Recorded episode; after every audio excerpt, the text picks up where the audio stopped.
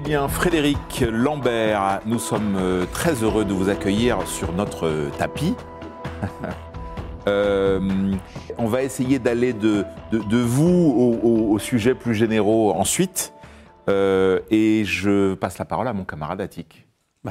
Merci. Oui, Frédéric, on va avoir évidemment beaucoup de sujets à, à développer avec vous, mais j'aime- j'aimerais bien partir sur la, la- la- la- la place du récit dans votre parcours, dans votre vie et dans votre recherche. Euh, pourquoi euh, vous êtes intéressé au récit? Qu'est-ce qui vous a amené à ça? Bon, d'abord, ne comptez pas que je vous réponde immédiatement à vos questions. Et j'aimerais, euh, dire bonjour à, tout le monde, bien sûr. Et puis j'aimerais vous dire à nouveau combien pour moi il s'agit d'une rencontre. C'est-à-dire que des scénaristes qui sont de, ici, euh, dans ce dispositif scénique, euh, n'ont pas euh, la langue que j'ai et je n'ai pas leur langue. Et on, ne parle pas la même langue les uns et les autres. Et j'avais commencé comme ça la dernière fois, mais pour moi c'est très important de pouvoir dire ça parce que j'ai une parole qui a priori est une parole de professeur d'université. Il n'y a rien de plus anesthésiant. Or, or, si on change le point de vue et où on se dit, euh, mais non, mais quelle est la langue des scénaristes pour parler des récits et qu'est-ce que ma langue scientifique en anthropologie et sémiotique des récits peut apporter, ça devient intéressant. C'est-à-dire, ça devient intéressant si on commence à penser ensemble nos malentendus. Et euh, je tiens à, placer le mot de malentendu dès le départ euh, dans la conversation que l'on aura, parce que partir d'un bien entendu, c'est euh, partir sur des formats qui sont mainstream, on va dire, alors que partir du malentendu, ça nous permet les uns et les autres de s'écouter vraiment et euh, de voir quelles sont nos différences et euh, d'entendre la parole de l'autre et ses interprétations. Alors pourquoi cette métaphore? Parce que euh, Paul Ricoeur, dans, le, dans la question du récit, dit il n'y a pas de récit sans l'interprétation du spectateur et sans sa réappropriation. Et donc quand on fait un récit, il faut savoir que ce n'est rien tant qu'il n'est pas saisi par le spectateur, par un public, réapproprié, retravaillé ensuite, euh, rediffusé autrement, puisque les récits, on se les raconte toutes et tous en permanence. Donc voilà, je voulais, euh, je voulais commencer sur cette notion de malentendu, parce que c'est le sujet sur lequel je suis en train de travailler, et que je trouve que partir d'une société de communication comme si toute communication allait de soi, ça serait vraiment rater euh, notre rencontre, tandis que se dire, mais est-ce que vous allez entendre certains de mes certaines de mes propositions et de mes approches Est-ce que moi je peux vous entendre? Et en fait, finalement, comment on peut fructifier ce, dialogue? C'est là la question. C'est pour ça que je- j'ai euh, accepté, non sans réserve au début, euh, de mon côté, hein, ce, dispositif euh, d'échange, parce que je ne suis, incompétent sur la question scénaristique. Je ne suis pas un professionnel de l'écriture du scénario. Et euh, j'observe les récits. Alors voilà, excusez-moi Attic, j'ai pas Non, évidemment je Bien j'ai- fait, pas répondu à malentendu votre est question. bien retenu. Ok, mais maintenant, euh, par contre, je vais répondre à votre question. Euh, dans les années 95, euh, la question du récit a beaucoup occupé, du récit médiatique, a beaucoup coup- occupé euh, l'Université catholique de Louvain, l'Université Paris 2, et on a publié un, numéro de revue qui s'appelle euh, la revue Réseau. Ça s'appelait récits. Et c'était simplement pour dire que euh, ben, tous les récits médiatiques qui sont les nôtres, ils ne sont nôtres que si on se les, en effet, que si on se les approprie et si on les transforme. Donc euh, voilà, c'est, au début, je pense que la question du récit, c'était essentiellement la question du récit médiatique, euh, pour voir comment on reconfigurait l'actualité dans des petits objets euh, médiatiques qui sont des objets économiques, culturels, sociologiques, anthropologiques, qui sont d'affreux objets qui conditionnent nos manières de nous raconter au sein de la société, qui sont des récits d'information. Et donc voilà, au début c'est pour travailler sur les récits d'information que que je me suis intéressé à la question du récit. il y avait un observatoire du récit médiatique à l'Université catholique de Louvain qui était d'une grande qualité. Ils ont publié beaucoup de, beaucoup de textes, mais récit médiatique. Et puis, dans les années 2000, et vous m'interrompez si je suis trop long, euh, dans les années 2000, dans les arènes numériques, le récit a été diffracté dans différentes scènes, évidemment. Et euh, puisqu'on pouvait se saisir plus facilement de l'objet récit, on pouvait le restituer, on pouvait le, le modifier, on pouvait euh, le ridiculiser. Et donc voilà, le, dans les années 2000, avec la, la, culture numérique, je pense que la donne anthropologique du récit a été modifiée.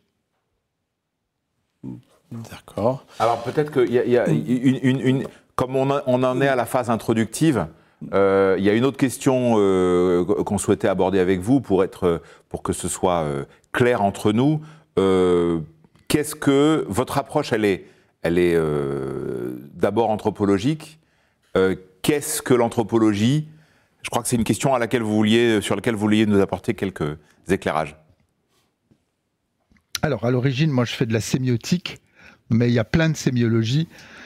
Euh, Roland Barthes a eu euh, cette merveilleuse phrase dans La leçon, dans, qui est son texte euh, inaugural au Collège de France. Il dit ma sémiologie. Et en fait, la sémiologie, euh, c'est pas un dogme, c'est pas un outil euh, méthodologique définitivement arrêté. C'est une science sociale en devenir, à l'écoute des objets qu'elle qu'elle observe. Et la sémiologie, c'est la science des signes au sein des sociétés. C'est-à-dire que la sémiologie, elle interroge toujours les objets du point de vue du politique. Parce que c'est pas seulement la vie des signes, c'est comment ils, s'activent, comment ils sont échangés, comment ils sont entendus, partagés au sein des, des espaces euh, euh, sociaux. Et donc, euh, un récit, c'est obligatoirement, c'est toujours quelque chose de politique pour un sémiologue. Et c'est vrai que vous avez nommé, euh, vous avez été, enfin, je vous trouve très courageux, euh, puisque vous nommez votre euh, session anthropologie des récits, c'est ça? Mmh. Fonction anthropologique Oui. du récit. Fonction anthropologique du récit. Et euh, ouais, il y a tellement d'anthropologies différentes que, en effet, je, je tenais à dissocier deux anthropologies en fait. Euh, de manière très caricaturale, et après on, peut, on, on pourra affiner, mais l'anthropologie au début, c'est un outil colonial. hein. C'est euh, Marcel Mauss, sa première chaire d'anthropologie, c'est observer les sociétés primitives. Et sa chaire d'anthropologie, euh, l'école des pratiques des hautes études en sciences sociales, 1900, hein, euh, c'est observer les, sociétés primitives. Donc c'est l'homme blanc, je me dis bien l'homme, euh, et pas la femme, c'est l'homme blanc, européen essentiellement, qui va observer ces sociétés primitives, ces sociétés des mondes non civilisés. Et euh, l'anthropologie regarde ces croyances comme étant des croyances très souvent fétichistes et totémiques euh, et, pense toujours que le croyant qui est dans la société primitive est un croyant obnubilé par les objets qu'il érige comme des objets euh, religieux. L'autre est toujours stupide en anthropologie coloniale. L'autre est toujours incroyant. Mais il y a une forme d'anthropologie coloniale pour penser les publics aujourd'hui. Hein. C'est-à-dire qu'il y a une fabrication de l'ignorance des publics dans euh, la manière de penser les publics aujourd'hui qui, qui, renvoie un peu à cette anthropologie coloniale. Et puis il y a un, un, un, un homme assez génial, mais que j'ai interviewé avec Umberto Eco et Georges Didier Huberman dans un petit livre qui s'appelle L'expérience des images. Cet homme euh, que j'aime beaucoup, c'est Marc Auger. Alors excusez-moi, je fais comme dans mes cours je présente la couverture du livre, mais le livre c'est quand même un objet important. Hein, voilà, c'est ça a des pages, c'est génial, on peut on peut le sentir. Euh, et Marc Auger invente tout d'un coup ce, travail sur pour une anthropologie des mondes contemporains. C'est-à-dire qu'il dit non, on va devenir nos, nos propres anthropologues. C'est-à-dire qu'on change totalement de paradigme et ce n'est plus une anthropologie coloniale qui les travaux de l'anthropologie aujourd'hui, c'est une anthropologie des mondes contemporains, c'est-à-dire qu'on va observer quels récits on, échange entre nous, pourquoi on se raconte certaines histoires, euh, pourquoi le cinéma ressemble à, cela aujourd'hui. Euh, et, donc c'est ce changement de, regard qui compte euh, évidemment. Et les sciences sociales, vous me dites si ça, dès vous me dites, vous m'interrompez, hein, mais ok.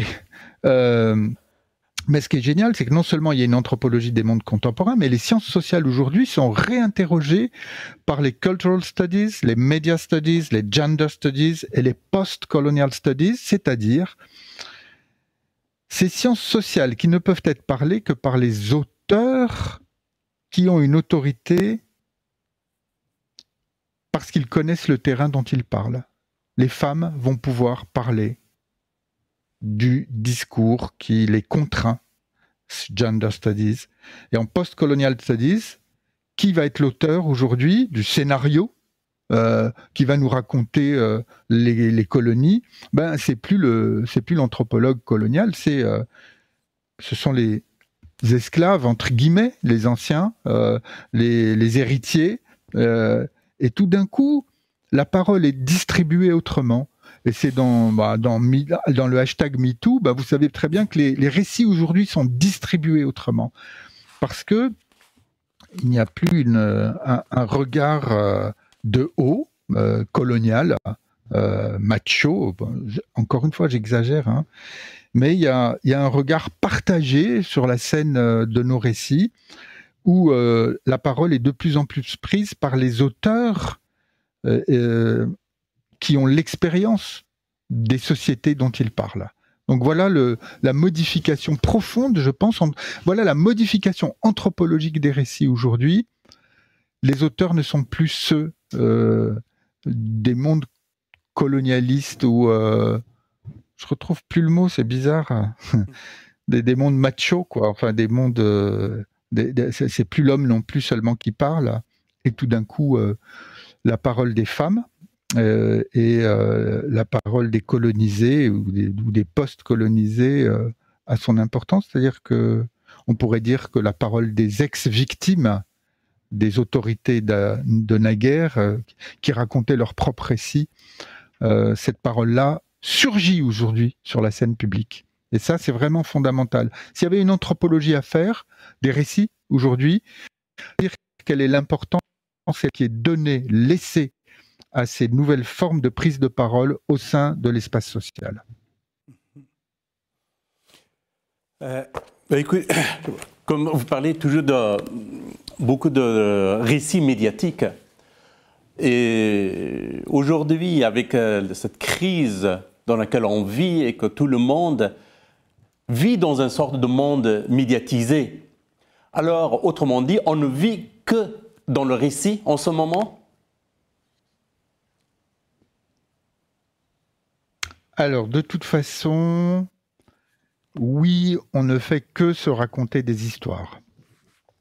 Et on ne vit que dans le récit. Alors, euh, pas que. Mais je dirais que finalement, tout échange social, ça finit toujours par une histoire. Même un texte de loi, ça devient un film de fiction. Euh, et donc, euh, le récit, c'est cette forme absolument incroyable qui nous permet d'échanger entre nous euh, sur les questions fondamentales qui fait que nous pouvons vivre ensemble finalement. C'est cet être ensemble qui est dit à travers le récit.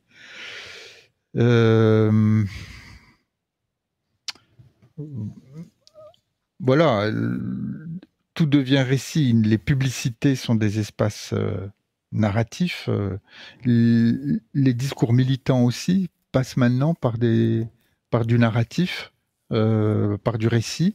Et je dis, bon, et, tout, doit finir par une sorte de reconnaissance de ce qu'est un récit, parce qu'il faut qu'on se raconte des histoires, parce que ces histoires, elles doivent être euh, répétées, réentendues. C'est elles qui constituent nos légendes, ce sont elles qui constituent nos croyances, ce sont elles qui nous permettent de poursuivre ensemble euh, les, les histoires qui sont les nôtres. Donc, euh, oui, voilà, on peut dire, on peut dire que tout finit par du récit aujourd'hui. Et en plus, peut-être que au XXe siècle, euh, un récit d'information, c'est un récit d'information. Euh, un, récit marchand, c'est un récit marchand, un récit politique, c'est un récit politique on sait très bien qu'aujourd'hui, grâce à, cette nouvelle anthropologie des, formes narratives ou des récits dans lesquels on est, euh, que sont les arènes numériques, euh, les objets médiatiques et les objets culturels se sont réunis pour produire culture et euh, il n'y a plus de frontières imperméables par exemple, entre discours politique et fiction, parce que le discours politique, il doit trouver des formes fictionnelles pour être entendu. Les autorités du XXe siècle euh, sont à ce point remises en cause qu'il faut réinventer des formes narratives qui permettent d'être audibles pour tout le monde. Voilà, je ne sais pas si j'ai répondu à si c'est clair. Mais euh, du, coup, moi, ça, me donne envie de. que, en gros, vous évoquez le fait qu'on est, euh, on est d'une certaine manière euh, envahi, noyé par une espèce de foisonnement de récits, d'autant plus multiplié que par le biais de, de, de, la sphère de l'Internet, notamment, cette espèce de, de, de, marée montante, de plus en plus montante, et qui nous. On est, pris à la gorge par des récits euh, enveloppant, euh, partout, tout le temps, en gros. Et du coup, la question, c'est au milieu de cette espèce de, d'invasion narrative euh, implicite, à quoi ça sert de raconter des histoires Est-ce que ça sert encore à quelque chose de tenter, dans la peau du scénariste, hein, de tenter de raconter des histoires?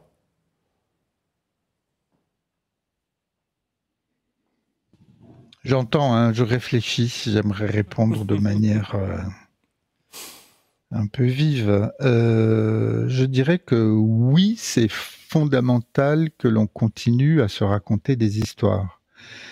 Parce que euh, elles, nous permettent. D'abord, il faut savoir qu'une histoire qui nous est racontée, c'est ce que je disais aussi au début, hein, on, se l'approprie. Mais pour qu'il y ait, alors il y a deux, il y a deux niveaux de réponse. Pour qu'il y ait clan, pour qu'il y ait famille, pour qu'il y ait société, il faut qu'on se raconte les mêmes histoires, qu'on se les répète, qu'on se les redise. Et que. Euh, euh, je prends toujours cet exemple de la famille. Je veux dire, on a toutes et tous une place particulière dans nos familles qui nous est assignée par les récits mêmes de cette famille. Et euh, ce, sont des, places des fois très douloureuses et où ce sont des places euh, euh, qu'il est très difficile de faire bouger. Hein. dans le récit familial, c'est extrêmement difficile de faire évoluer un récit familial une fois qu'il est installé. On sait combien euh, ce type de récit peut être sclérosant, difficile, immobilisant. Heureusement qu'on peut tourner des pages et que on, peut les, les, mettre à distance ces histoires. Mais une histoire, c'est aussi ça. C'est-à-dire que un récit, c'est quelque chose qui permet de distribuer le rôle de chacun dans l'espace social dans lequel il est. Et donc, le récit, c'est aussi de l'agir. C'est Paul Ricoeur qui disait ça. C'est un laboratoire de l'agir humain. Hmm. C'est-à-dire que, ben, grâce au récit, on permet de, on se permet de se dire, mais quelle place j'ai moi, en tant que personnage, quelle, quelle place j'ai dans dans ces histoires? Alors ça, c'est la première chose. C'est euh, le récit, c'est raconter la même légende, redire les mêmes croyances, imposer les mêmes places à chacun. C'est ça un récit. Et il est utile. Hein, il n'y a pas de clan sans, ces formes de répétition de la légende collective. Mais de l'autre côté, le récit euh, de fiction, il est extrêmement, ou le récit factuel d'ailleurs, il est extrêmement important parce que il permet de faire venir frotter euh, quelque chose qui n'est pas dans le réel, on va dire, mais je mets beaucoup de guillemets euh, à réel. il va nous permettre de parler autrement du débat public. enfin, il va nous permettre de débattre publiquement autrement d'une question grave qui nous concerne. En d'autres termes, tous nos récits euh, sont obligatoirement des objets politiques qui nous interrogent sur les problèmes publics qui sont les nôtres. Et donc, euh, tout récit a une thématique qui euh, nous permet d'avoir une pensée créative finalement sur le, le collectif dans lequel nous sommes. Donc tout récit est politique et en ce sens, il permet d'avoir une pensée sur le monde parce qu'il permet de voir comment ce monde est interprété par l'autre. Et c'est des fois tellement plus agréable de parler, enfin, oui, de, de, parler de questions sociales et politiques à partir d'histoires qui nous sont racontées, plutôt que de les parler à partir des séquences informatives ou euh, d'un communiqué du gouvernement. Ce que je veux dire, c'est que les lieux institutionnels d'où sont pensés les problèmes publics sont tellement surveillés par les institutions qui les disent, État, gouvernement, région, euh, association, pourquoi pas, etc., que tout d'un coup, dans cet espace-là, de ces lieux surveillés du partage des problèmes publics, euh, le, scénariste vient nous dire, mais on peut peut-être regarder les choses autrement et euh, on, peut peut-être les restituer autrement et on peut les humaniser autrement. Et tout d'un coup, comme le récit est quelque chose qui est fondamentalement un objet dont, que l'on s'approprie, on va pouvoir parler des problèmes publics ensemble autrement grâce à cet espace de fiction qu'est le, le cinéma, factuel ou fictionnel d'ailleurs. Euh, euh, oui, d'une certaine manière, ce que vous dites, c'est on est condamné à raconter des récits, d'une certaine manière. C'est pas qu'il faut, mais on est condamné. D'une certaine manière, on peut dire que je raconte donc je suis. Euh, euh, les, sociétés, les familles, mm. euh, partout, nous sommes condamnés. Moi, je suis assez d'accord avec votre formule. Mm. C'est-à-dire que on ne peut pas être imaginer que on soit dans une tribu qui ne parle que par énoncé juridique ou énoncé d'information. C'est impossible. Très vite, il faut que chacun prennent rôle, euh, ensuite qui est un thème, qui est euh, aussi euh, une temporalité du récit, enfin tout ce qui constitue l'habitus du, du, récit. oui, on est condamné à se, à se raconter des, des, histoires, mais c'est pas une condamnation grave. Oh, bah. Ce qui est grave, c'est que il y a des histoires qui sont des histoires de pouvoir, mais heureusement, il y a des récits qui viennent les contrer. Donc il y a, bien une bataille de récits. Là. La scène anthropologique devant laquelle on est, ce sont euh, des batailles de récits. Et le fake news fait partie de ces batailles de récits, évidemment. Hein. Hmm. Donc euh, oui, mais euh, ce sont des récits. Oui, on est condamné à, hmm. échanger entre nous par des récits, dans la famille aussi. Hein. Oui. Alors, oui, à part le récit, souvent vous rapprochez le récit avec la croyance. Souvent, euh, notamment dans, votre livre que j'aime beaucoup, et grâce à ce livre que je vous ai connu il y a quelques années, je sais bien, mais quand même, cette formule magnifique de Manoni. Donc, euh, dedans, vous dites justement euh, cette phrase que la croyance, c'est avant tout être lecteur et acteur d'un récit. Grâce au langage, appartenir à une communauté, ce que vous venez de dire. Donc, autrement dit, mm. On est aussi condamné à croire. Ah ouais, mais ça c'est un bonheur de croire. Alors c'est, là où alors c'est un sujet euh, évidemment qui est important. Je raconte des histoires, comment l'autre les écoute. Ou bien, bon, maintenant je vais me mettre du côté du spectateur, comment je suis spectateur des, histoires que l'on me raconte? Et en fait, je fais le point en permanence. C'est-à-dire que d'abord, il y a cette merveilleuse phrase d'Octave Maloney, mais qui est reprise par beaucoup de gens, hein, beaucoup de chercheurs, euh, ce je sais bien, mais quand même. Quand je vais au cinéma, quand, j'accepte que l'on me raconte une histoire, je sais bien que euh, il s'agit de langage, je sais bien que euh, il s'agit de choix esthétiques, je sais bien qu'il s'agit euh, d'une distribution de rôles où chaque personnage est en relation avec les autres, certains positifs et certains négatifs, etc. Je sais bien en plus que c'est une reproduction et que l'image n'est pas n'est pas la, réalité. Tout ça, je, le sais parfaitement. Néanmoins, euh, en tout cas pour moi, euh, je vais pleurer euh, assez, facilement au cinéma.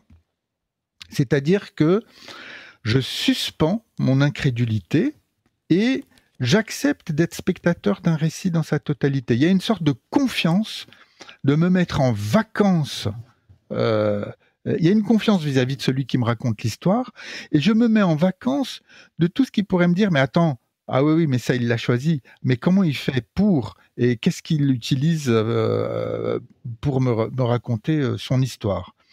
Donc ça, c'est vraiment quelque chose d'assez merveilleux, c'est pouvoir être au cinéma et croire. Mais croire, ça ne veut pas dire être un imbécile, comme beaucoup de gens veulent nous le faire croire. Croire, c'est être intelligent. C'est-à-dire que à tout moment, je peux me mettre en retrait de ma croyance et au contraire, ben, être à l'écoute de ce qui se construit pour me raconter une histoire. Et alors, euh, euh,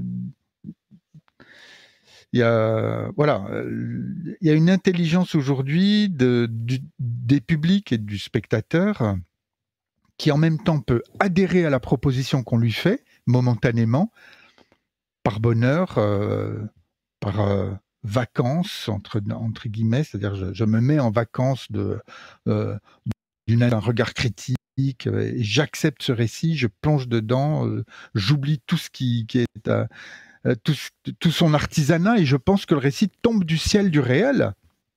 J'oublie les, le, savoir-faire technique, euh, scénaristique, euh, alors que je sais très bien qu'il est là, ce savoir-faire technique et scénaristique. Et ça, c'est merveilleux. Et puis, de temps en temps, enfin, je pense qu'aujourd'hui, les publics, ils ont une véritable intelligence pour ben, penser les artisanats qui ont été à l'origine de la production du récit qui m'est fait. Et je fais le point sans arrêt, comme ça. Donc, euh, c'est ce qui me fait, euh, c'est ce qui, c'est ce qui me fait dire que un récit est, un objet qui doit être pensé comme un objet intelligent et pas du tout comme quelque chose qui doit aspirer l'attention d'un public. Et si vous mettez pas des touches d'intelligence à votre public, à l'intérieur de votre récit, si vous le construisez immédiatement comme euh, une sorte de caisse de résonance, euh, comme un croyant euh, qui n'aurait pas la possibilité de penser le récit, je pense qu'il y a quelque chose de faux qui se joue, mais ça c'est encore une autre histoire. Quel est le mécanisme de cette croyance? Ça, vous venez euh, de décrire, bien sûr, par rapport à, à les médias, etc., mais dans un, aussi dans un film, mais sur le plan, euh, comment dirais-je, anthropologique. À quel point nous avons besoin de cette croyance Et quel est son mécanisme Donc, euh, la croyance, c'est l'adhésion que j'ai face à un, objet. C'est pas l'objet lui-même, c'est le mouvement que j'ai pour aller vers cet objet. Euh, donc la croyance, c'est pas l'objet, c'est pas le scénario lui-même, c'est pas l'objet filmique, c'est pas.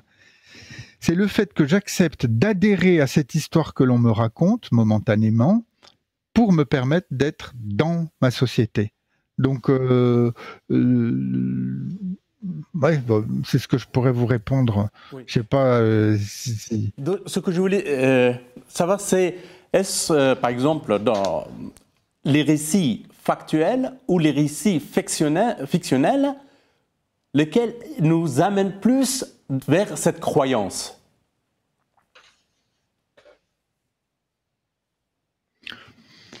Hmm, J'allais être un peu... Les, deux, évidemment, hein, parce que euh, quand vous regardez une séquence informative au journal télévisé, c'est quand même une forme de récit aujourd'hui où euh, la distribution des personnages est faite, euh, parole journalistique, parole des experts, euh, parole des acteurs de l'actualité. Et je suis totalement habitué à ce format-là d'un récit d'actualité, et donc je, peux adhérer très facilement parce que je viens au journal télévisé pour adhérer à cette histoire-là momentanément, même si je sais que ça dure une minute trente pour me raconter un sujet politique et qu'il y a mille choses qui sont oubliées. Un récit de fiction, c'est la même chose. Je me mets dans un dispositif euh, conscient en me disant je sais bien qu'on me raconte une histoire euh, qui est inventée, mais elle va tellement venir toucher, frotter des questions euh, que je croise dans ma vie quotidienne, souvent, ou mon ressenti ou euh, mes manières de penser le monde que je, vais pouvoir euh, voilà que je j'adhère complètement à ce récit-là. Donc entre le récit factuel et euh, le récit fictionnel, je dirais que la, mode, le, la modalité d'être croyant face au récit fictionnel ou au récit factuel est, est le même. Alors peut-être une, question. Étrangement. Et d'ailleurs, d'ailleurs, si on peuvent très souvent essayer de rejouer le récit factuel, et le récit factuel peut très souvent emprunter ses codes au récit fictionnel. Les frontières euh, ne, sont, ne sont plus celles qu'elles étaient auparavant. Hein. Vous avez des documentaires qui se construisent maintenant comme des vieux et méchants scénarios euh, de récits historiques. Et euh, vous avez des, des, films, des, des, fictions qui, qui prennent tous les codes du documentaire. Et euh, euh, que voilà, entre le factuel et le fictionnel, ça y est, les, frontières ont éclaté depuis bien longtemps. Et là, c'est aussi une invitation à l'intelligence du public. Je sais très bien que la forme est documentaire, mais je sais très bien aussi que je suis euh, devant une fiction. Donc, il y a toujours cette intelligence de, de repérer les codes qui sont ceux des, des narrations possibles. Alors, moi, j'ai une question qui, flirte un peu avec un sujet qu'on a déjà évoqué ensemble il y a, un quart d'heure, mais euh,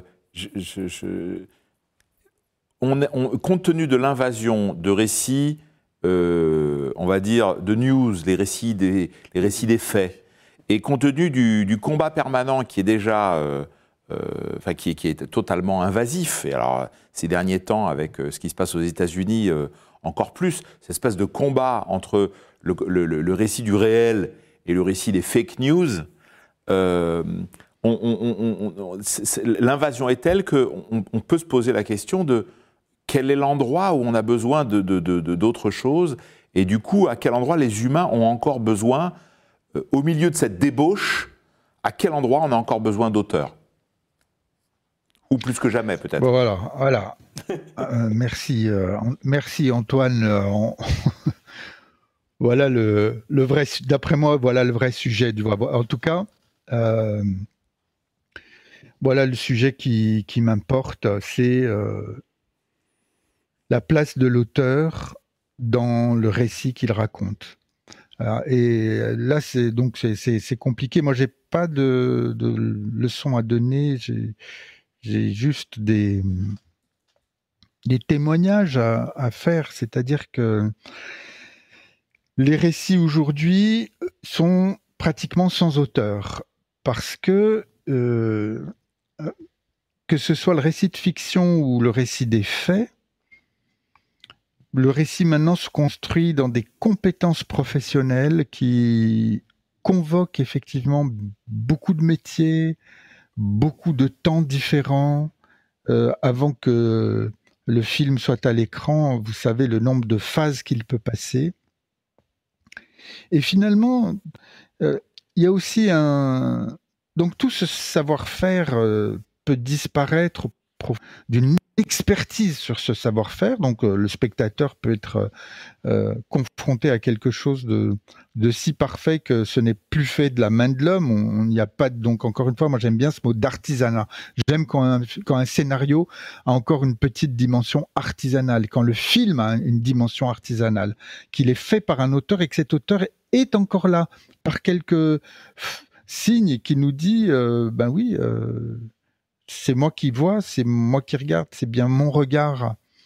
Mais cet auteur, l'auteur tend à disparaître aujourd'hui dans les productions factuelles et dans les productions fictionnelles. Et pour moi, euh, l'auteur, euh, l'auteur, il est, il est merveilleux parce que c'est l'auteur qui nous dit, moi je suis subjectif, voilà comment je vois le monde. Et c'est ça qui compte dans la fiction. C'est pas seulement euh, l'histoire que l'on me raconte, que l'on me répète, que l'on me redit, qui à la fin va devenir une langue morte si cette histoire m'est répétée euh, sans arrêt. Mais il me faut un nouveau regard, il me faut une nouvelle proposition qui est celle de l'auteur et qui me dit, attention, cette histoire, moi je veux bien continuer à la raconter, mais voilà moi comment je peux la traduire, voilà comment moi je peux la voir. Et c'est ce renouvellement de l'histoire, de la même histoire peut-être, mais par un regard différent, qui fait euh, tout l'intérêt du récit. Donc, un récit industrialisé, comme beaucoup de récits le sont aujourd'hui, euh, c'est euh, un objet qui est voué à penser le public comme un public qui n'est pas capable d'entendre la différence et qui n'est pas capable d'entendre l'autre, et dont le seul intérêt, ce serait euh, de s'installer dans l'ignorance de la répétition des formats narratifs, des formats esthétiques. Euh, par lesquels passent les récits factuels ou les récits fictionnels. Donc c'est quelque chose de mortifère. Je pense qu'il y a quelque chose là de mortifère. Au contraire, si subsiste dans le documentaire, euh, dans le reportage, dans la fiction, cette touche de l'auteur, même si ça peut être euh, une touche collective, hein, euh, alors il y a la subjectivité qui rentre en place et c'est cette subjectivité-là qui rend les choses intéressantes. J'aimerais revenir à une phrase tout à l'heure sur la question de l'anthropologie. c'est Vivieros de Castro qui dit S'il y a quelque chose qui revient de droit à l'anthropologie, ce n'est pas la tâche d'expliquer le monde d'autrui, mais bien celle de multiplier notre monde. Et l'auteur, c'est celui qui multiplie notre monde. C'est pas celui qui l'aplanit dans le mainstream et dans la, dans la même euh, configuration permanente. Et donc, euh, l'auteur, c'est celui qui dit on a toutes et tous droit à réévaluer nos récits collectifs et euh, à s'en approprier et du coup à leur donner une petite impulsion qui est celle de la place que j'occupe pour euh, raconter cette histoire. À partir de là, l'auteur, euh, il est effectivement important. Et donc, moi, je suis extrêmement sévère sur les formes narratives industrialisées et anonymes parce que je dis que toute production anonyme est une production autoritaire. Toute image anonyme est une image autoritaire.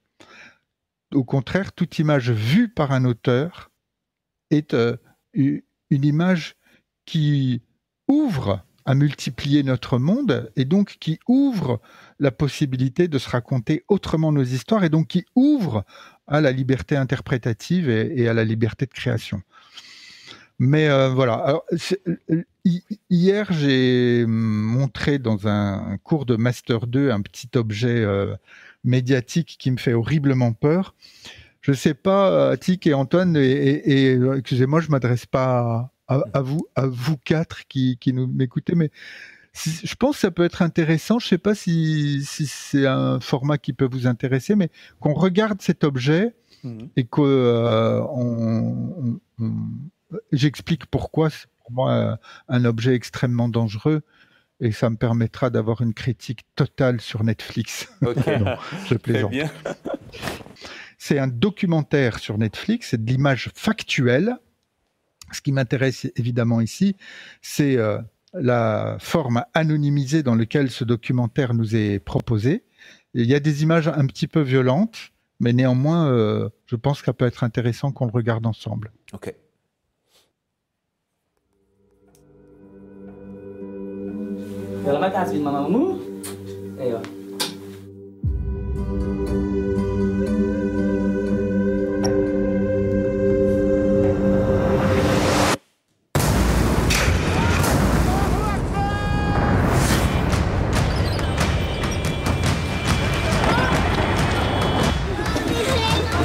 The latest missile attacks on hospitals and schools in rebel-held areas that left up to 50 civilians dead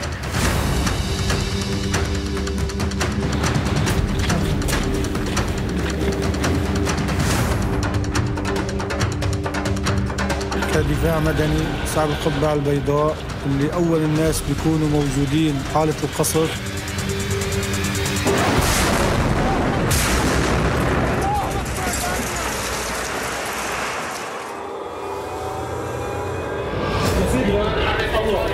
ان سوريا الكل العالم عم بتتابع أخباره وعم ما حدا يلاقوا له حل.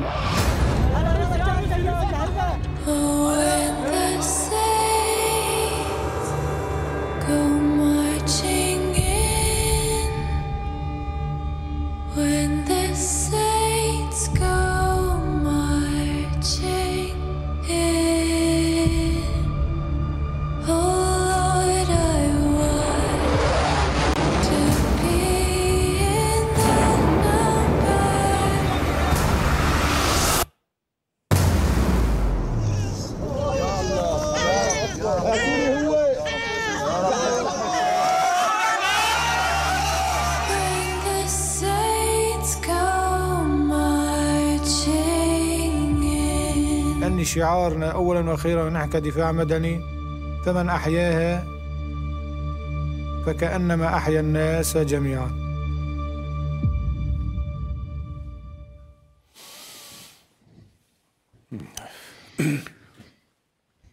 Voilà, donc, euh, mais comment on se raconte nos histoires aujourd'hui C'est euh, incroyable. C'est-à-dire que ce sont des images factuelles, scénarisées dans des cadres et des formats qui dépolitisent complètement notre relation à la guerre syrienne. Et euh, je me demande si c'est pas. Euh, excusez-moi, je suis très très négatif sur cette euh, bande-annonce. Elle est très bien faite. Mais en glissant ces images d'actualité dans un récit absolument euh, parfait et sans auteur, et où on a une situation normale, le père qui dit au revoir à l'enfant, puis la catastrophe, la bombe qui tombe, elle tombe d'où? Peu importe. L'important c'est qu'elle tombe. L'important c'est qu'elle soit spectacle. Qui est responsable de la bombe, c'est pas le problème. Et puis à la fin du film, on a même une naissance, c'est-à-dire que euh, eh ben on va de la mort à la naissance et il y a un petit message d'espoir. Euh, mais euh, alors voilà un étrange objet pour moi. Et puis il y a tous les codes du cinéma de fiction. Hein. Vous avez entendu la musique et puis même Oh, When the Saints Go Marching In, c'est-à-dire cette musique qui est euh, une musique maintenant avant de gospel, en effet pour accompagner les enterrements, mais maintenant euh, un, morceau universel d'une musique euh, de jazz. tout est fait pour qu'il n'y ait plus de public non plus, mais une masse anonyme de spectateurs lissés par un, une bande-annonce qui fait un récit lui aussi totalement lisse et moyen, dans lequel la, pensée politique et la subjectivité d'un auteur regardant la guerre n'est absolument plus là. Donc euh, euh, le ralenti, le gros plan. Et donc, pour se raconter ce qui se passe en Syrie, C'est comme ça qu'on se raconte nos histoires? C'est ça la question que je pose. C'est-à-dire qu'on passe, euh, on, on, on, est convoqué en tant que spectateur de films de fiction pour voir euh, nos questions politiques fortes. Ça, c'est le côté négatif. Le côté positif, c'est peut-être faut-il ces formes fictionnelles pour qu'on se raconte des histoires politiques aujourd'hui. Mais euh, quand je sais euh, comment on a, comment l'Europe a réagi à la guerre en Syrie, comment on n'a absolument pas soutenu le peuple syrien, comment on l'a laissé s'enferrer dans des histoires terribles, je pense que nos récits finalement sont un peu anesthésiants quand même quand ils deviennent ces produits industriels anonymes qui ont un savoir-faire parfait sur le narratif et le récit, mais euh, qui ont oublié totalement une vision d'auteur qui du coup permettrait de politiser le regard puisqu'il y aurait subjectivité et euh, donc euh, point de vue à avoir sur un, tel sujet. Donc vraiment, je suis euh, très très sombre et critique sur ces industries du, du, faire croire. Je ne dis pas que le public n'est pas intelligent et qu'il ne sait pas se retirer de cela, puisque 15, euh, enfin, 5 minutes après, je peux être en train de lire mon journal sur la question syrienne. Mais tout de même, on peut se poser la question de, de ces formats-là. Alors, euh, merci pour ça. On peut réagir, hein, on peut. Oui, ouais, bien sûr, bien sûr. Moi je, je, partage à 100% euh, ce que vous venez de dire. Hein, c'est vraiment utiliser les codes d'un de, de, cinéma de genre, d'un cinéma d'action euh, extrêmement directif, pour ne, comme si c'était pour ne, ne plus ouvrir une porte à, à, la sensibilité de celui qui, qui porte le regard, quoi. Alors moi, je, je, euh, je vous interromps, Antoine. Euh, pour faire bosser Guillaume, j'aimerais bien la diapo 152. Ça va nous permettre de. Je suis sûr que c'est euh, vers là aussi que vous voulez aller. Enfin, peut-être pas d'ailleurs. Mais excusez-moi, je, vous interromps un peu brutalement. Mais Guillaume, ça serait pas mal qu'on ait la diapositive de Marc Auger. ok, donc je, je, lis le texte. Toute mise en fiction identifiable est une amorce de libre pensée par rapport aux représentations de l'imaginaire collectif. Et en fait, ce qu'on vient de voir, c'est un imaginaire collectif. Et on n'a pas de mise en fiction identifiable. Donc, j'ai pas vraiment de libre pensée devant un objet aussi bien fait, aussi bien commercialisé, euh, aussi euh, anonyme que celui qui, m'est proposé euh, pour Casque Blanc. et je sais pas, mais il y a un tout petit texte de Marie-Josée Mondzin dans L'image peut-elle tuer que je trouve vraiment hyper intéressant. Alors, qui dit cela, je me permets de le lire. Si la construction du regard est un devoir politique, donc la construction du regard, il n'y a que l'auteur qui peut proposer la construction du regard. Dès lors, quand cette construction existe, aussitôt, tout spectacle est mesuré à l'aune de la liberté qu'il donne. Un auteur qui est présent à l'intérieur du récit qu'il donne, et je ne parle pas forcément de forme autobiographique, mais de forme subjectivée pour penser et représenter le monde, alors il donne une liberté euh, euh, face au spectateur. Mais qui construit le regard sinon celui qui donne à voir? Donc, et elle continue, il faut bien reconnaître alors que le producteur de l'image est responsable de cette production. Partant de là, chaque spectacle met en jeu la liberté du spectateur en fonction de la place qui lui est donnée face à l'écran par le cinéaste ou le vidéaste. Plus cette place sera construite dans le respect des écarts, ce sont les écarts dont je parlais tout à l'heure, c'est-à-dire la multiplication du monde, plus les spectateurs seront en mesure de répondre à leur tour d'une liberté critique dans le fonctionnement émotionnel du visible. C'est sans doute en ces termes qu'il faut aborder l'éducation des, regards. Mais moi, je trouve que la, bande-annonce qu'on vient de voir, c'est pas, c'est vraiment pas un objet qui permet d'éduquer le regard et l'intelligence, euh, à moins de prendre le temps d'analyser euh, sa perfection. Excuse-moi, Antoine, je, suis absolument d'accord. Alors, euh, pour, pour, pour, clore cette, cette séquence passionnante, moi, j'aurais envie de te te demander à quoi, à quoi sert dans le contexte. Là, on est quand même pas dans le contexte de, des années 80, des années 90. On est dans un contexte euh, extrêmement chamboulé.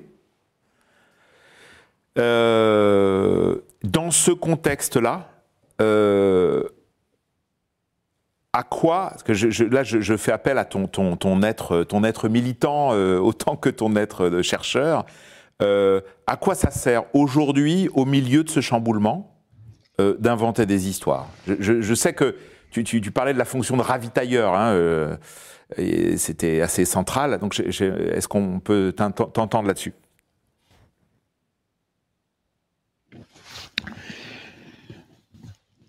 Bon, je pense que j'aimerais peut-être citer un film pour dire combien ça peut servir de, raconter des histoires. Euh, et d'une manière là artisanale, compliquée, difficile.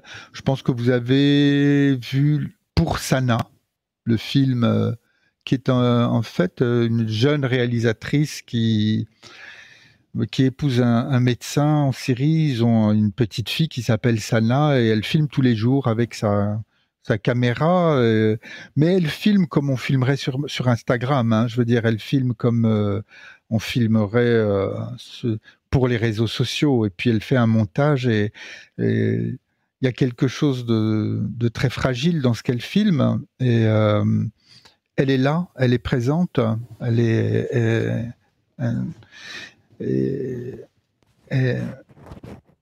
humaine.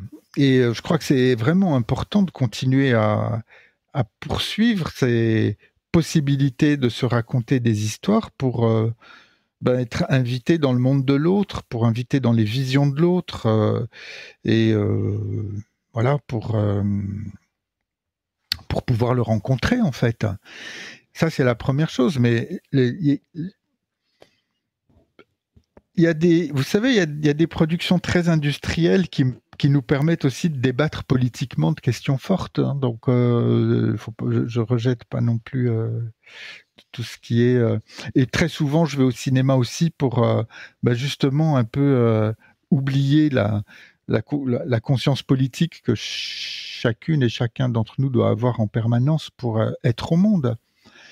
En fait, raconter des histoires, c'est une manière de revitaliser les questions politiques en permanence et revitaliser ce qu'est l'expérience de traduction du monde. Et donc c'est fondamental si, on n'a pas ça, si on n'a pas tout... C'est pour ça qu'on continue à se raconter des histoires. C'est pour revitaliser cette manière, euh, ce que certains appellent une esthésie, au contraire de l'anesthésie.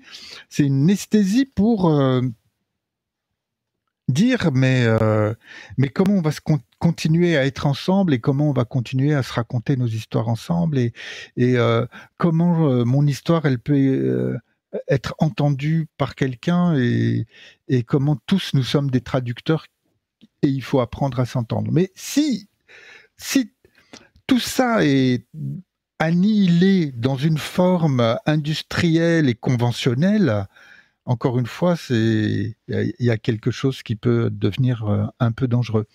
J'aimerais bien la diapositive euh, de OG 180 parce qu'il y a un mot que il y a un mot dans cette diapositive que j'aime beaucoup dans ce texte.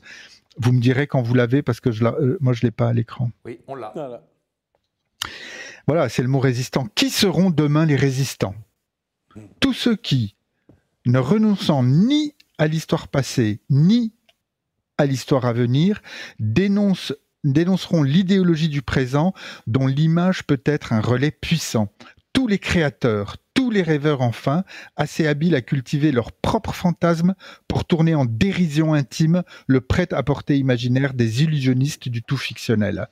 Et donc, le tout fictionnel, c'est l'objet qu'on vient de voir avant. Hein. C'est-à-dire, c'est que des, formes narratives, mais tellement classiques, tellement faciles, que euh, euh, ben, euh, nous permettent plus de penser. Donc, voilà, moi, quand vous me posez la question, mais à quoi ça sert de continuer à se raconter des histoires, ben ça, ça sert d'être de Il faut, faut des résistants. Il faut des résistants qui permettent de, penser le monde. Et dans les nouveaux formats anthropologiques qui sont les nôtres, c'est-à-dire où chacune et chacun peut euh, avoir la parole. Et les réseaux sociaux ont quand même ça, de, euh, nous apportent ça, hein, cette nouvelle forme anthropologique des échanges, euh, puisque les réseaux sociaux permettent vraiment de, une prise de parole différente dans les arènes numériques que les paroles officielles des institutions qui surveillent la parole. Frédéric, ça fait du bien de vous entendre. Ouais. Merci pour tout ça, euh, très précieux pour nous. Euh, et donc, je, on, on, va euh, terminer en euh, euh, faisant passer le micro à nos quatre scénaristes témoins. Et on va commencer par Christelle. Qu'est-ce que, quelle question tu aurais à alors, j'avais envie de, j'avais envie de, de, réagir, de rebondir sur le, l'extrait euh, qui a été passé parce que moi, évidemment, ça m'a tout de suite fait penser à For Sama, euh, et il se trouve que de façon, euh, pour plusieurs raisons, je, me suis retrouvée en lien avec euh, avec ou l'histoire de la construction de ce film ou le film lui-même. Et, euh, je voudrais déjà apporter mon témoignage, peut-être faire réagir Frédéric s'il le souhaite, euh, pour montrer la, complexité dans laquelle on se trouve aujourd'hui en tant que créateur.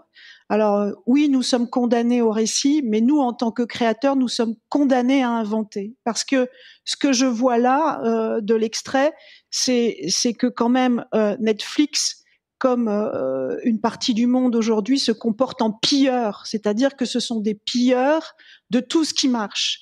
Euh, Forsama, il a, il a très bien fonctionné pour une, pour des raisons euh, de, de, alors à la fois de, de notoriété sur quelques années euh, à Alep de la femme qui filme.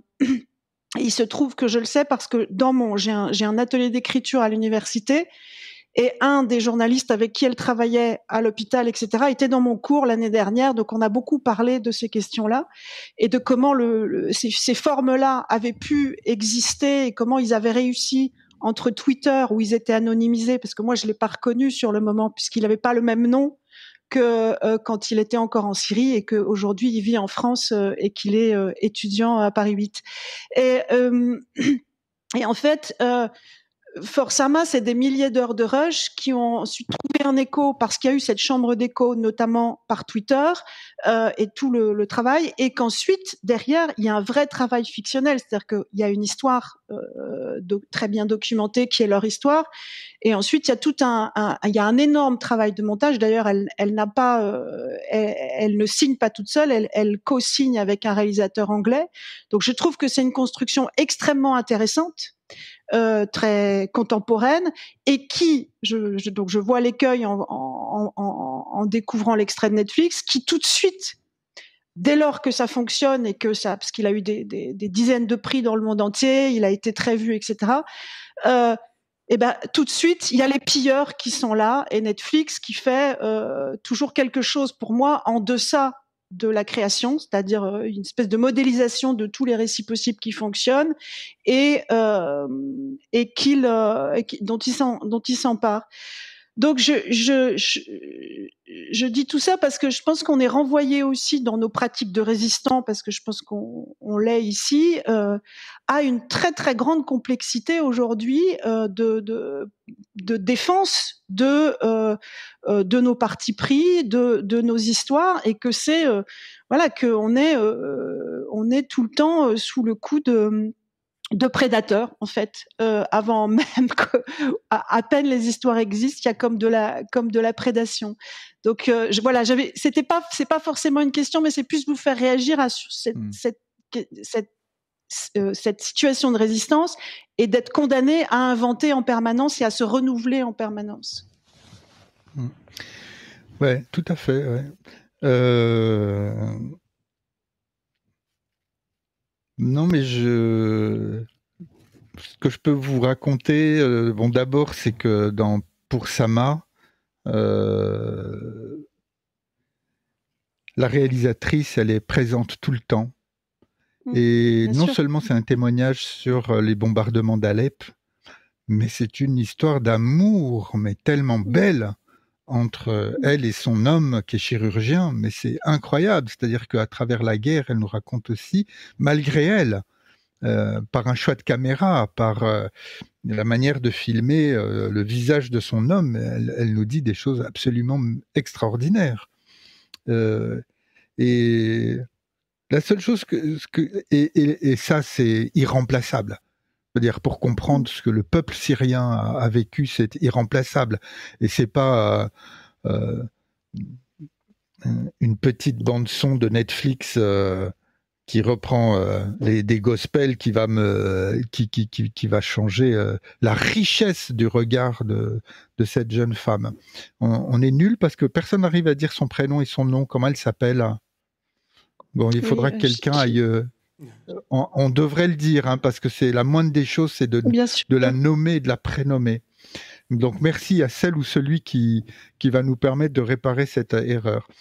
Et alors, juste pour continuer, vous n'imaginez pas le bonheur que j'ai eu de la suivre sur son compte Instagram.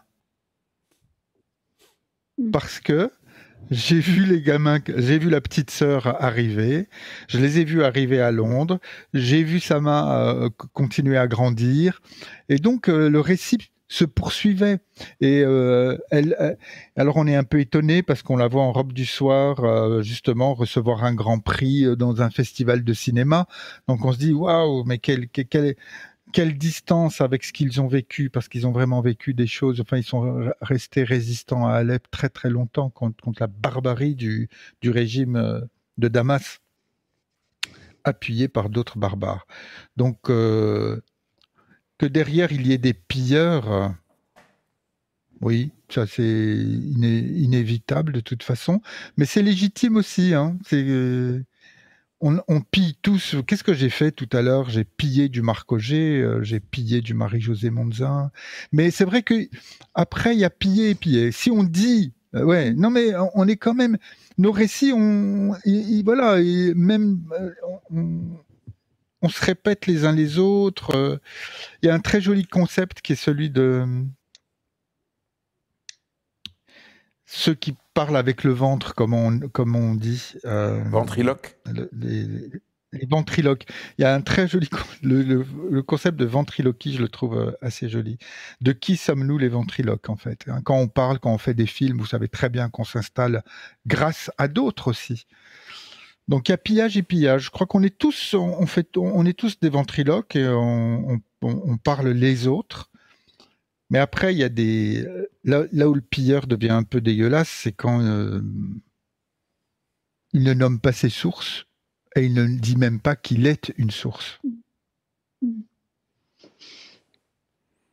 Bon, super. On, continue notre petit tour. Euh, Ralitza? Ben, De rien. Ah, bonjour, on s'entend? Ça y est, on t'entend. Oui. On s'entend, mais on ne se ah, comprend pas. Bonjour. Oui, ben non, non, on se comprend. Moi, je suis bulgare. Je m'appelle Ralitza Petrova. Je suis cinéaste et scénariste. Donc voilà, je parle français, anglais. Je maîtrise l'anglais mieux, mais je vais essayer en français vous poser la question. Donc d'abord, j'ai trouvé votre discours très encourageant et euh, et plein d'espoir. Donc, euh, surtout venant de, de euh, oui, voilà, d'un homme. De, bon, je m'identifie beaucoup euh, à ce que vous avez parlé de, de la voilà, le besoin d'avoir des histoires différentes, de points de vue différents sur les mêmes narratifs. Euh, j'habite en Bulgarie en présent et puis euh, c'est une société très très différente de, la société française au niveau démocratie sociale, etc. Donc moi, je, voulais poser cette question, euh, et bon, je, c'est un peu rhétorique parce que j'ai mes propres réponses et quelque part, vous avez répondu à ça mm, dans plusieurs euh, vous avez des, plusieurs choses qui, qui, quelque part, y répondent à ça, mais euh, juste vous faire réagir. Hmm, comment euh, cette, cette narrative et ces histoires qu'on vient, qu'on, va, vous, avez parlé beaucoup du, en fait, du, brainwashing de, de, de, la narration et bon, l'histoire même euh, c'est un grand brainwashing. Euh, enfin, l'histoire, euh, historiquement, toujours, le narratif dépend de qui raconte qui raconte le point de vue. Euh, donc, euh, bon, euh, nous, on était cinq siècles, on, on, était, par exemple, la Bulgarie, cinq siècles au-dessus les Ottomans. vous demandez à un Turc ce qu'il pense de ça, il va vous dire une chose, vous, vous, demandez à, une Bulgare, à un Bulgare ce qu'il pense, il va, va vous dire le contraire. Donc, comment aujourd'hui se faire entendre parce que vous, vous avez parlé de euh, voilà ces, ces, nouvelles narratifs qui sont dans qui changent euh, le point de vue de pouvoir quelque part donc euh, maintenant il y a entre guillemets les victimes qui ont la parole entre gros guillemets parce que mais pour, oui, oui, pour, pour, être plus quand court même, oui, quand même. Mm. oui, donc, donc, mais vu qu'on qu'on ait parlé à, une, audience euh, euh, qui, euh, qui au narratif ancien, comment faire euh, Vous avez parlé de la fragilité, vous avez parlé quelque part, vous avez touché à- au- authenticité de la voix de la voix d'auteur, euh, qui pour moi est la réponse de comment raconter une histoire auquel quelqu'un qui est compl- complètement rigide peut peut-être s'identifier et du coup euh, et du coup euh, ressentir peut-être une empathie ou je sais pas. Mais voilà comment bridger et s'entendre en fait parce que nos narratifs nous appartiennent parce que on, sur, euh, on base notre identité sur euh, ces narratifs qu'on on, on, on, on, on se, on se dit euh, pendant plusieurs siècles. Donc, comment on fait s'entendre, quoi? Comment être ouvert à ces Mhm. nouvelles narratifs? Voilà. Euh, Excuse-moi, j'étais peut-être, euh, je prends plus de temps pour formuler une question qui est peut-être très simple. Mais non, mais c'est pas. C'est tout de même aujourd'hui. Euh, je crois qu'il est possible. de- Enfin, on dit mieux vaut être parlé par soi que par les autres. Et je pense que le scénariste, il doit parler de soi. Et que c'est cette chance-là qu'on a aujourd'hui dans cette nouvelle anthropologie des récits, euh, qui est euh, de pouvoir parler de soi sans être parlé par les autres. Et de surtout ne pas être l'autre qui parle de l'autre. Et donc, c'est c'est cette sensibilité-là qui, qui compte. Hein. Euh, je veux dire, Netflix qui parle de, de la série pour me faire un récit ultra classique de euh, mort puis naissance. Enfin, je, voilà, c'est c'est juste plus possible. Ce n'est plus possible. Enfin, je veux dire, il faut résister à ça.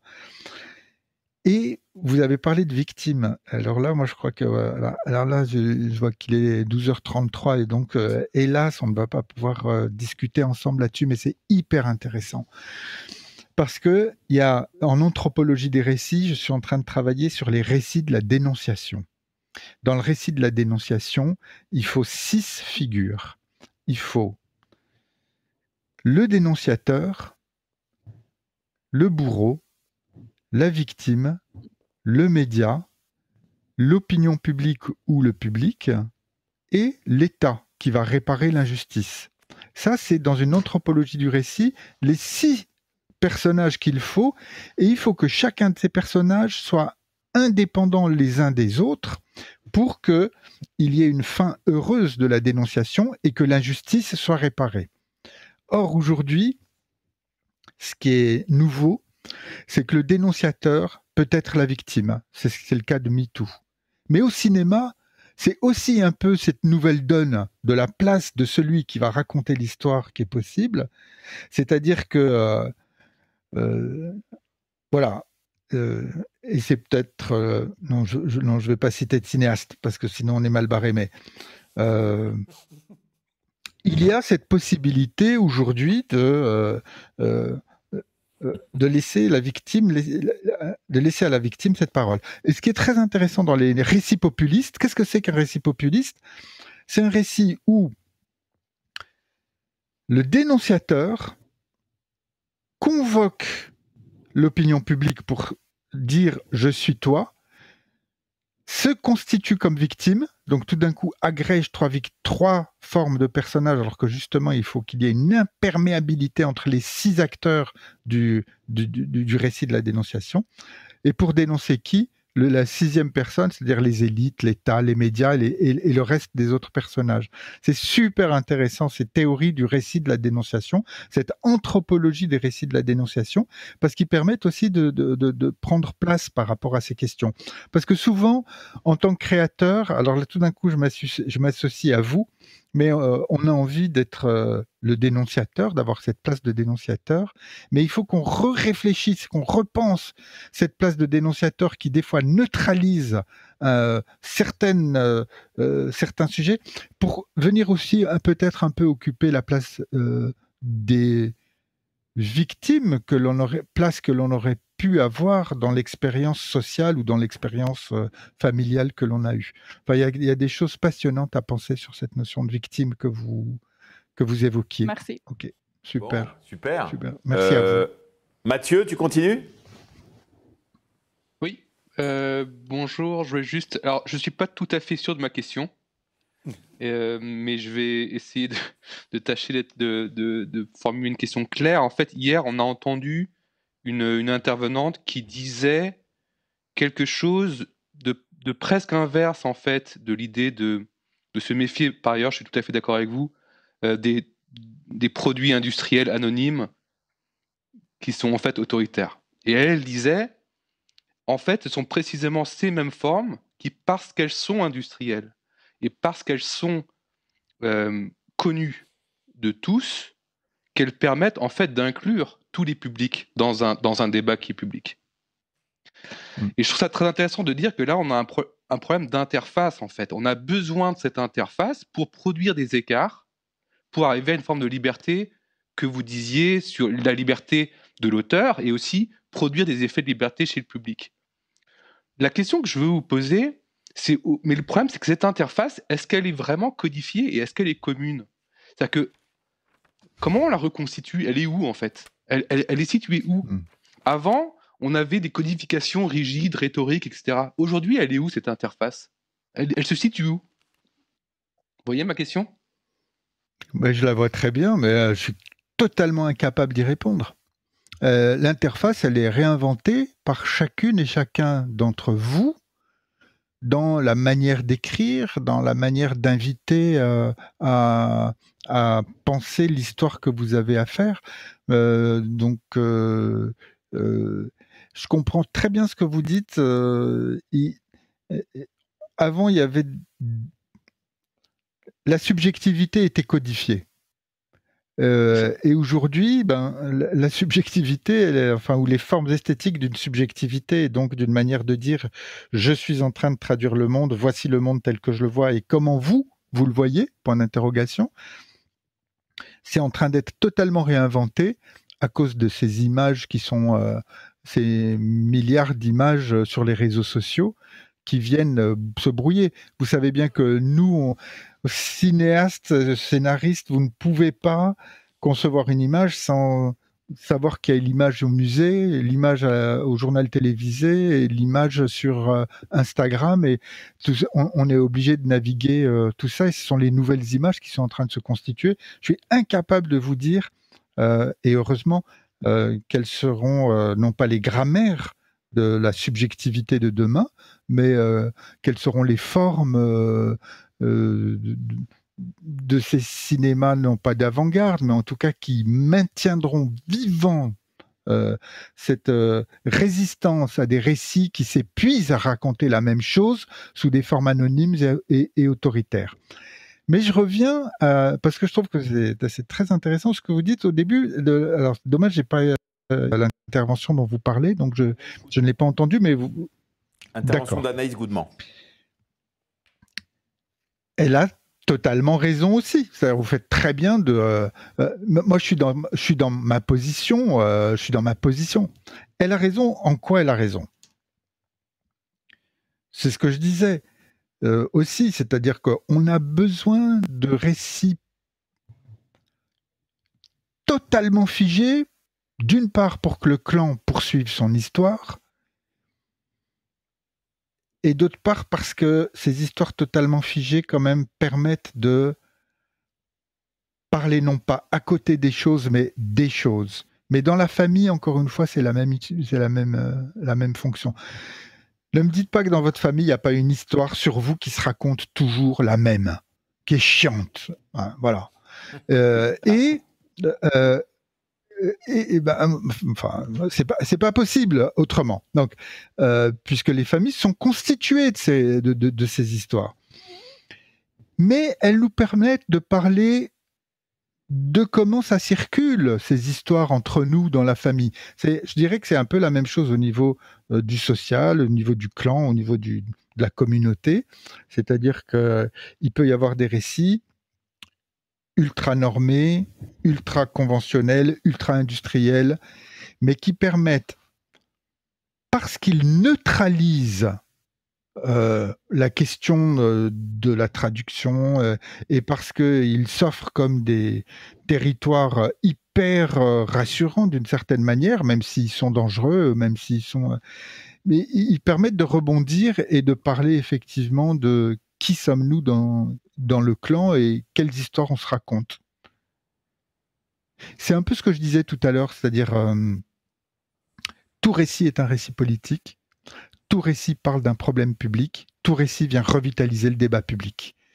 Et il y a des récits, il y a des débats publics que je ne peux atteindre qu'en m'installant dans des récits d'une conventionnalité absolue. Voilà. Mais donc, euh, non, je n'ai aucune. Euh, malheureusement, je n'ai pas de réponse très claire à vous faire, mais par contre, je trouve que là. Euh, l'idée de la grammaire, de la subjectivité, c'est quelque chose qui, qui a réinventé toujours, c'est quelque chose qui est. En tout cas, c'est peut-être ce que fait le story tank d'ailleurs, enfin ce qui tente de faire le story tank, quoi. C'est à, quel endroit on, on, recompose une subjectivité, quoi. Merci. Ouais, on, on, se fait une, une, petite dernière pour la route avec notre camarade Pierre. Ouais. Last but not least. Alors, euh, d'abord, je, je, vous remercie. Vous m'entendez? Oui. Oui, très bien. Oui. Très euh, bien. D'abord, euh, je vous remercie parce que vous réussissez à avoir une parole qui est toujours euh, émue et c'est pas toujours facile quand on quand on traite de, de récits de, de, le faire et c'est indispensable et, et, ça ouvre un champ, disons, de, poétique, de la poétique qui, qui, est au cœur de ce qu'on fait et moi ça m'a beaucoup touché.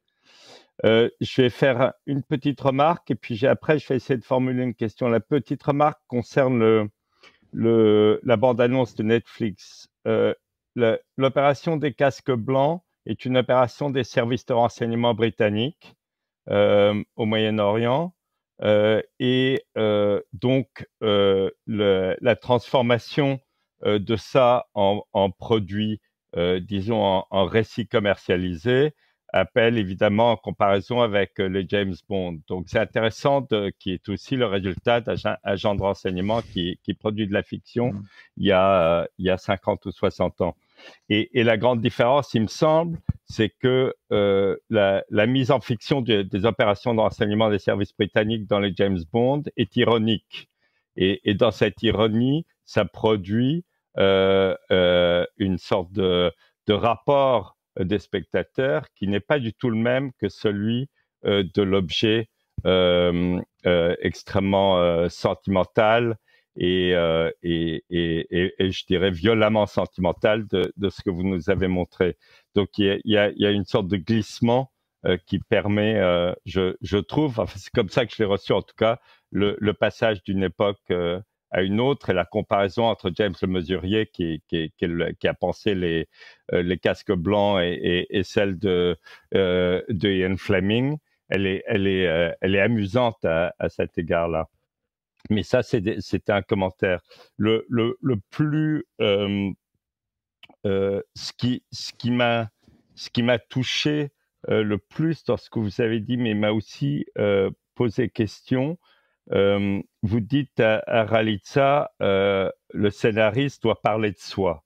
Et ça, c'est vraiment, je crois, pour nous quatre, vraiment le l'essence même de notre pratique. Et, je crois qu'on est tous aussi impliqués dans le dans l'accouchement du travail des autres et tous dans notre propre travail. C'est la pierre de touche. Mais alors, ça m'a euh, euh, posé question euh, au terme de fiction que vous utilisez, parce que ce terme qui est au cœur de cette comparaison du récit, disons,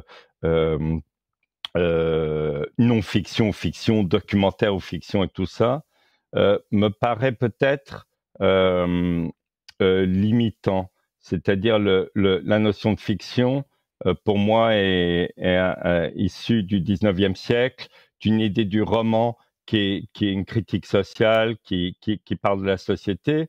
Et effectivement, tout ce que vous nous avez dit aujourd'hui euh, était euh, euh, une sorte d'analyse du récit dans le sens de sa fonction sociale, de sa place dans la société.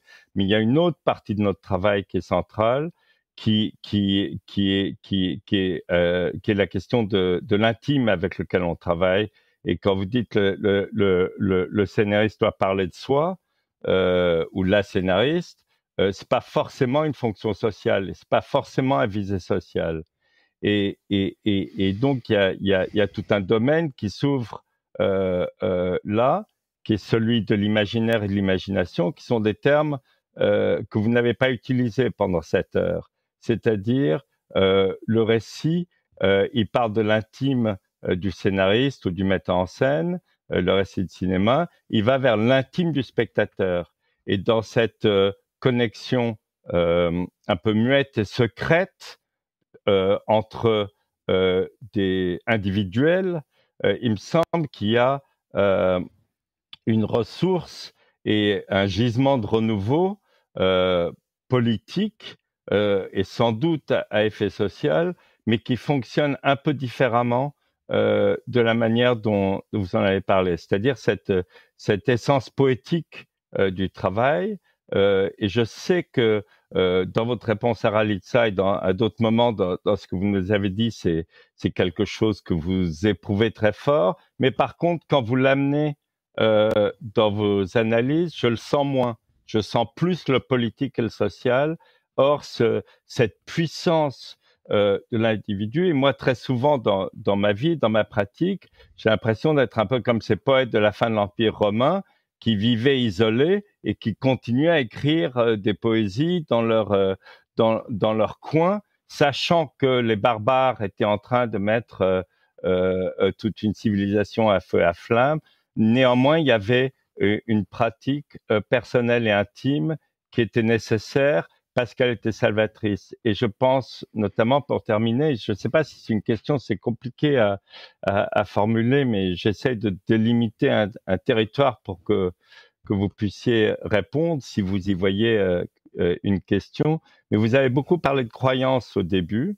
Et je pense que dans cette notion de croyance, il y a peut-être quelque chose qui ferait le pont entre ce domaine de l'intime et de l'imaginaire, qui est quand même au cœur du cinéma, et, à ce que doit être, je crois, le cinéma.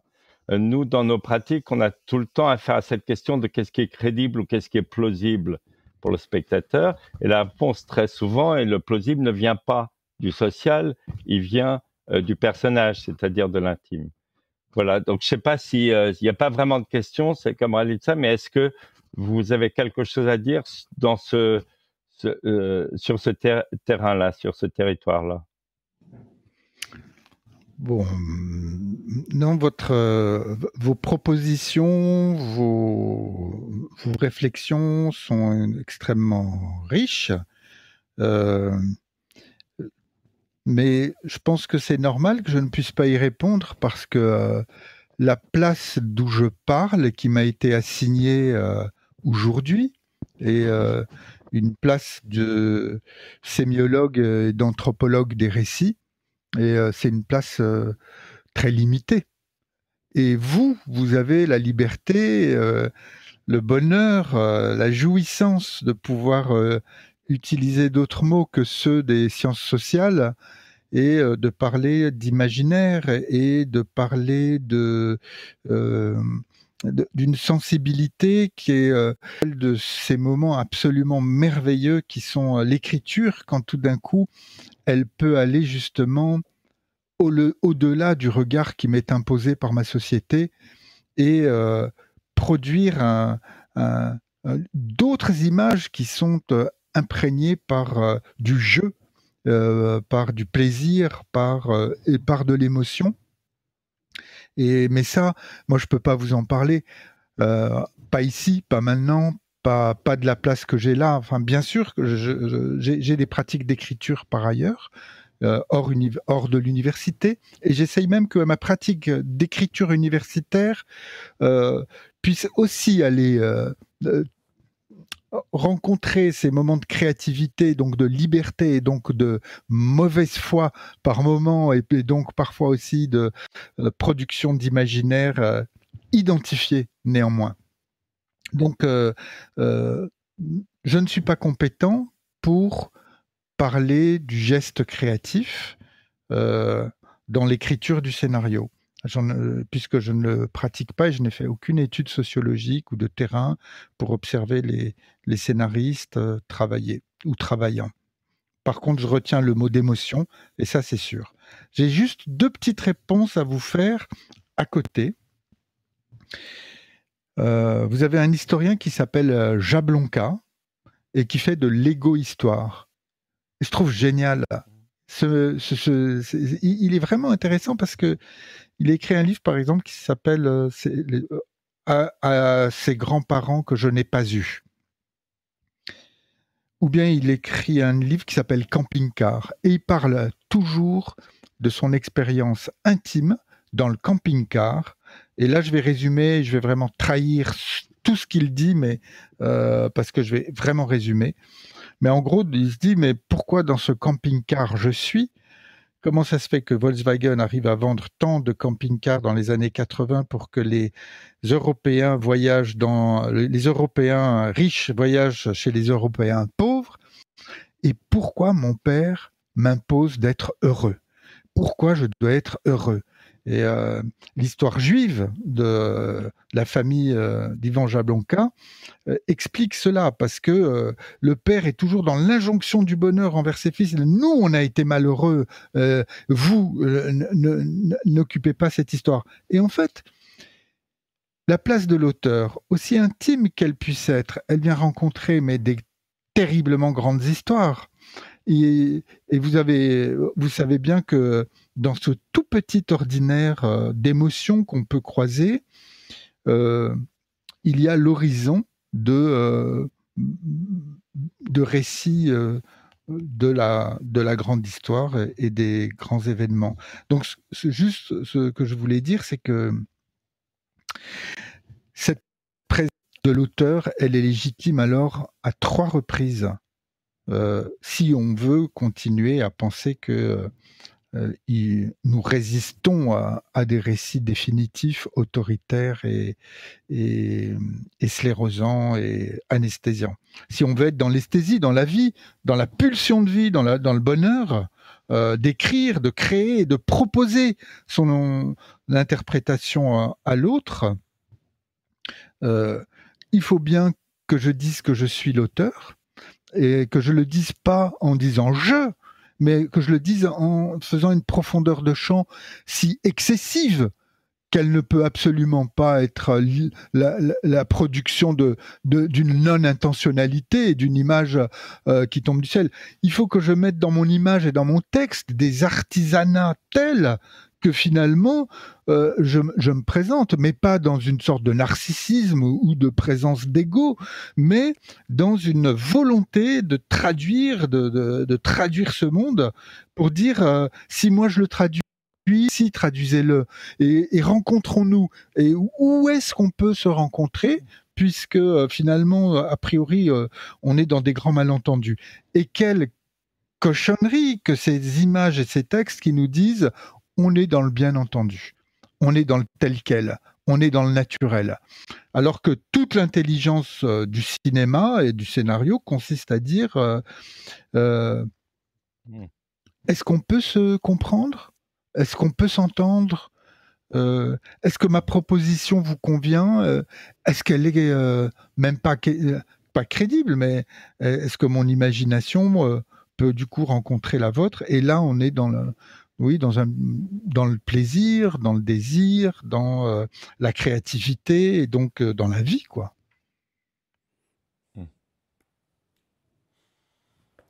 Bon. Jablonka. Jablonka. Ça donne envie de le lire. donne envie de le lire. Ouais, c'est bien. Euh, camping-car, faut vraiment lire. C'est incroyable. C'est vraiment une belle démarche. C'est ce qu'on appelle de l'égo-histoire.